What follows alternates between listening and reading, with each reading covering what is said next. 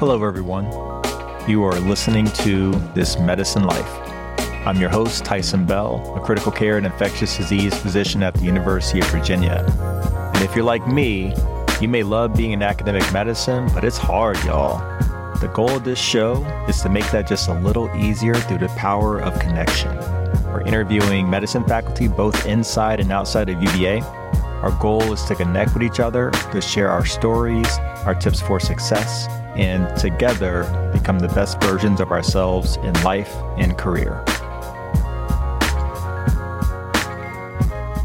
If you work in academic medicine, then chances are you work at an institution that fulfills an educational mission.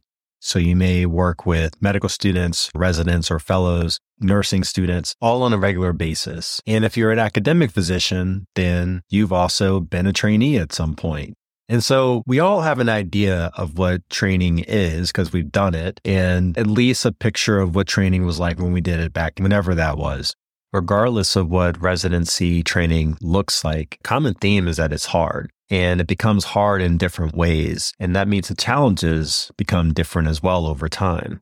There's a lot on the plate for a modern day residency program director from wellness, balancing professional and personal development, mentorship, sponsorship, diversity, equity, and inclusion. And all this is happening in a busy clinical environment. And I want to talk a little bit about that with our residency program director in internal medicine, Brian Uthlaut. So let's get right to it.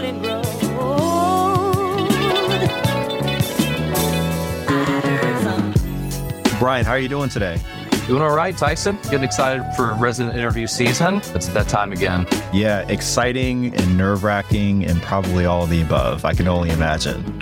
I think if we were winning the time machine and you told me it was virtual interview year three, probably have some questions. So, Brian, if, if you don't mind, first question, just tell us who you are and how you got here.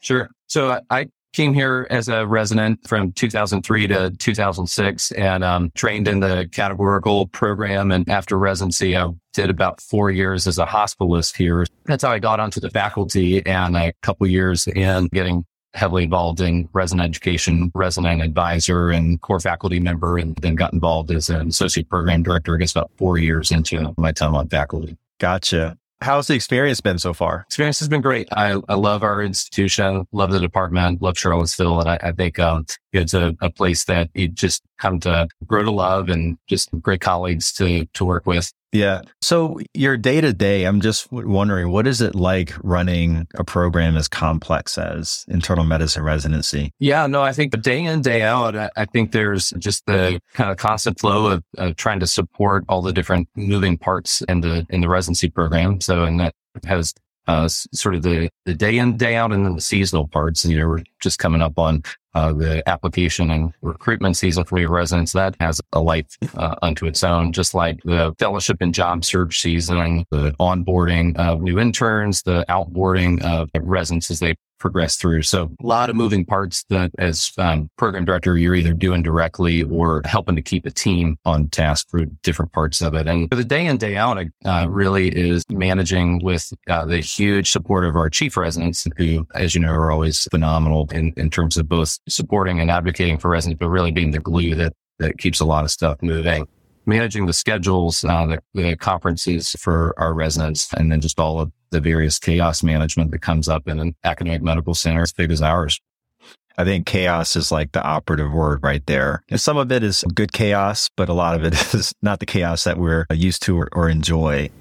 One aspect of working with residents that I've found challenging is providing meaningful feedback. Do you have any suggestions for how faculty should provide feedback that residents can actually use to improve? Yeah.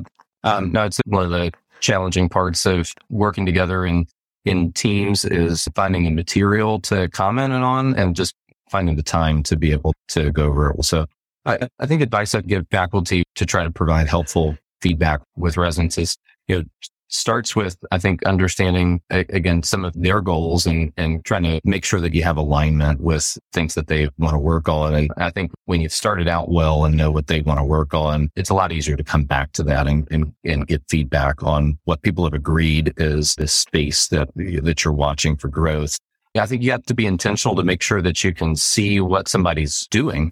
I think we've all gotten to a feedback moment and realized, oh, you know, maybe I haven't seen as much as I would have wanted to see. And I think that's what sometimes leads to more generic feedback that is frustrating for all of us. Uh, you know, I think residents really want to know how they're doing, where they're at, how to get better. And it can be easy for a faculty member to not be sure whether that feedback is wanted. Uh, I think residents really do want that. But from the faculty perspective, making sure that the, the space and you're intentional about seeing stuff that's going to be useful for people and making sure that your feedback fits somewhere into that smart mnemonic where you're given something that's measurable, something that's relevant, something someone can actionate and that you're doing it in a timely way. Hmm. I think we don't anticipate making space to connect with somebody. It's just hard to catch up after rotations and, and, and get feedback. Yeah, that is very true. And I, I, like the the part about trying to make it timely because when you're in the moment, sometimes it's appropriate to give feedback. Sometimes it might be, especially in ICU, it might be a little too intense, but you do have to circle back and make sure you are able to speak with that resident. One thing that does make it challenging is that it's sometimes hard to know who's rotating in or off. A resident may be gone by the time you might be ready to give feedback. So, okay, in that situation, just to reach out again and have a meeting and, and go over. Yeah. Yeah, totally. Yeah, no, I, I've definitely heard from residents or from faculty that even just starting some of that with an email and just trying to find some ways to connect later. I think people always appreciate the effort to help them to see what they're doing and how to grow think about all of the constant change that our residents have going from rotation to rotation. And in a couple of years, they're trying to figure out about their career path and development. So I think the first thing is just thinking about the people factors and recognizing first as you start on a rotation to get to know and build personal rapport with the residents that you're working with. Big program, but I, I think making sure that you start out with knowing your residents on service as people and creating that respectful team environment, I think is one of the most important things I'd say. Yeah. So how does that look on, let's say, first day or first couple of days of the rotation? Does that look like a sit down meeting or a team discussion? What do you think?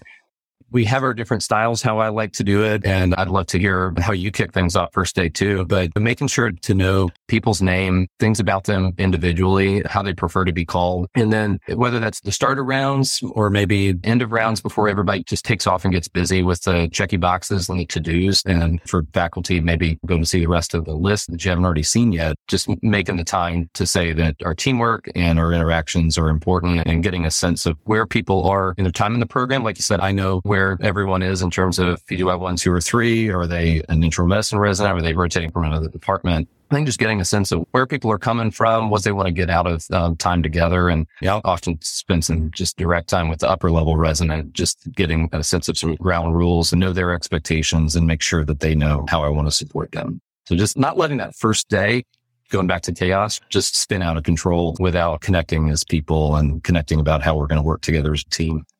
That's a good point. And I really like how you brought up the difference that an intern, the talk they may need versus a senior resident, because there's a lot of change that happens between that first and that third year. There's different needs at that point. So it's a good idea to be attuned to that and to make sure that you're addressing each person and, and finding, you know, what their professional goals are and helping them get there. Yeah. Any tips from you? How, how do you kick off that team dynamic? What I usually do is just because people come from so many different places and they, you know, had so many different experiences.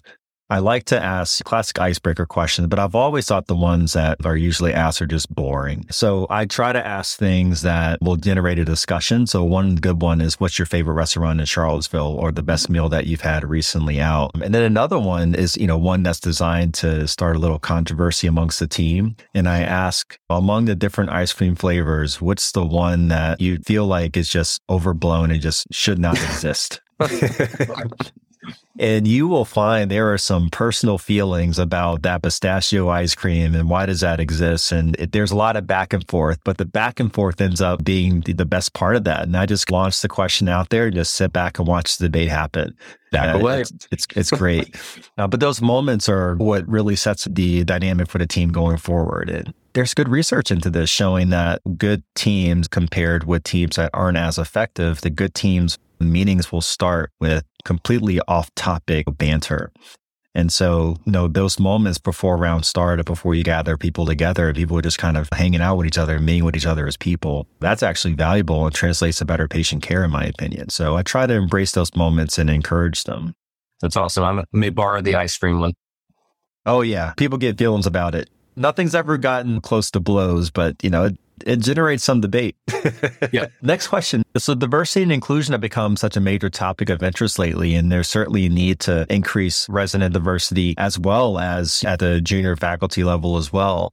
So what are some of the ways in which UVA is working on increasing house staff diversity? I think the one of the as I think back on some of the early work that we were doing, both as an institution in the GME community, because our residency programs at UVA, the residents are all at the main hospital. We're not a program that's sending people out, out to, to different centers. GME wide and in our program, one of the first things that we really tried to focus on, I think, is examining our interview practices and our evaluation and trying to really dig into years ago, what does holistic review of applications mean? And so I, I think each year as a faculty group that leads the interview process, we want to really be inviting great candidates and valuing all the different displays and demonstrations of excellence and potential and, and not doing, I think, what was so much focus years ago of grades and scores. And I think valuing diversity of experience, of background and of interest. So I think moving really away from grades and scores and looking more broadly at what are our goals and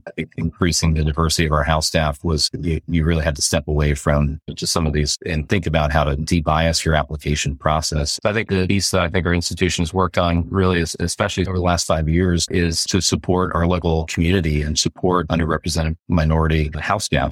We really tried to create community across the institution. Our House Staff Council for Diversity and Inclusion started about five years ago, and I think has really been an amazing part of our uh, house staff culture and life. So uh, a lot of career development, a lot of mentorship, impact of the on the community. I think our HCDI has been really a, a unique part of the house staff experience, and our goals over the, each year, I think, is to look at what we're doing and find ways to improve. I, I don't think that there's any, there's no aspect of our program. I think we couldn't try to examine how can we be more inclusive and, and to find ways to continuously be growing experience for, for our residents. So we really want to continue to create more of a sense of programmatic community to build on top of the, the strong institutional community and to, to mentor our residents. Just as you were saying, I think so much of that applies to junior faculty as well, to fellows. I think creating an inviting place where people are going to then be invested in and to support their career development. To me, that's what's great about graduate medical education is just trying to help each resident that comes into the program to reach their fullest potential and to invest in them. So